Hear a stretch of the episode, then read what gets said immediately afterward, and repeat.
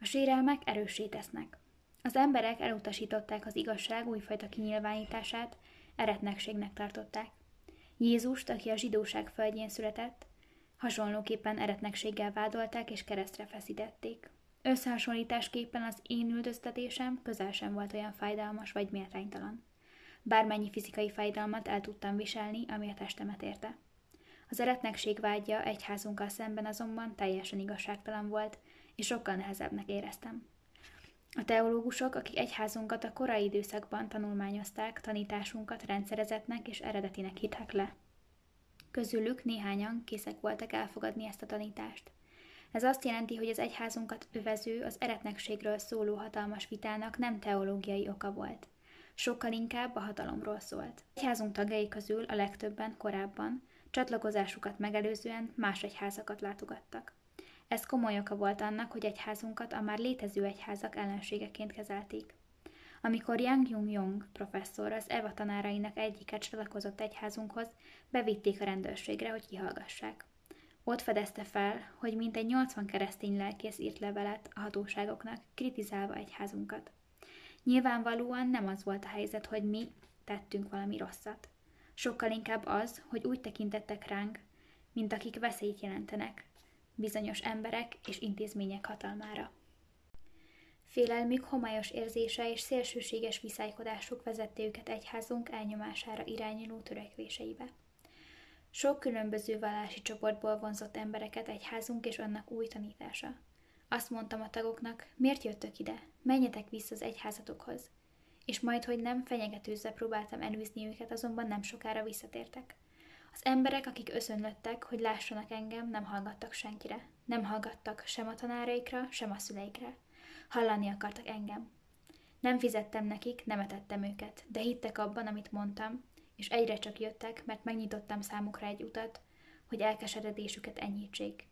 Mielőtt az igazságot megtudtam, az én szívem is nehéz volt, amint feltekintettem a mennyre, és amint körülöttem lévő emberekre néztem ezért meg tudtam érteni az egyházunkba érkezők elkeseredését. Kérdéseik voltak az életről, és nem találták a válaszokat. Isten szava, amelyet közvetítettem számukra, tisztán megválaszolta a kérdéseiket. Fiatal emberek, akik megkerestek, választ kaptak szavaimból. Jönni akartak egyházunkba, és csatlakozni akartak a szellemi utamhoz, bármilyen nehéz is legyen az. Az az ember vagyok, aki megtalálja és megnyitja az utat. Vezetem az embereket az úton, hogy meggyógyítsam a tönkrement családokat, és újjáépítsem a társadalmat, a nemzetet és a világot, hogy végre visszatérhessünk Istenhez. Azok, akik hozzám jönnek, megértik ezt. Velem akarnak tartani Isten keresésében.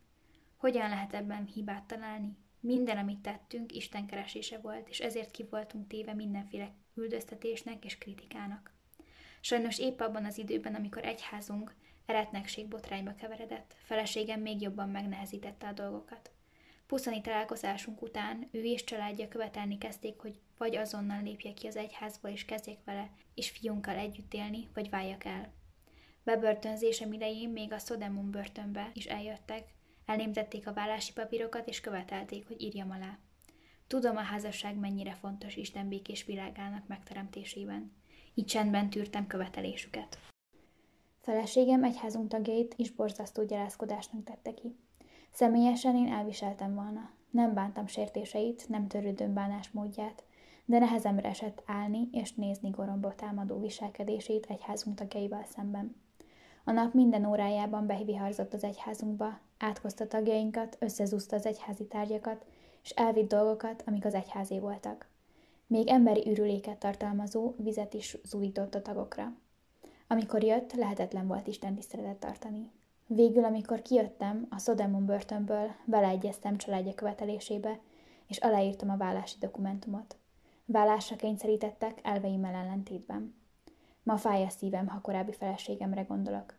Erősen keresztény családja és a koreai egyházak vezetői nagyban befolyásolták a viselkedését. Olyan makulátlan és szilárd volt elkötelezettségében házasságunk előtt.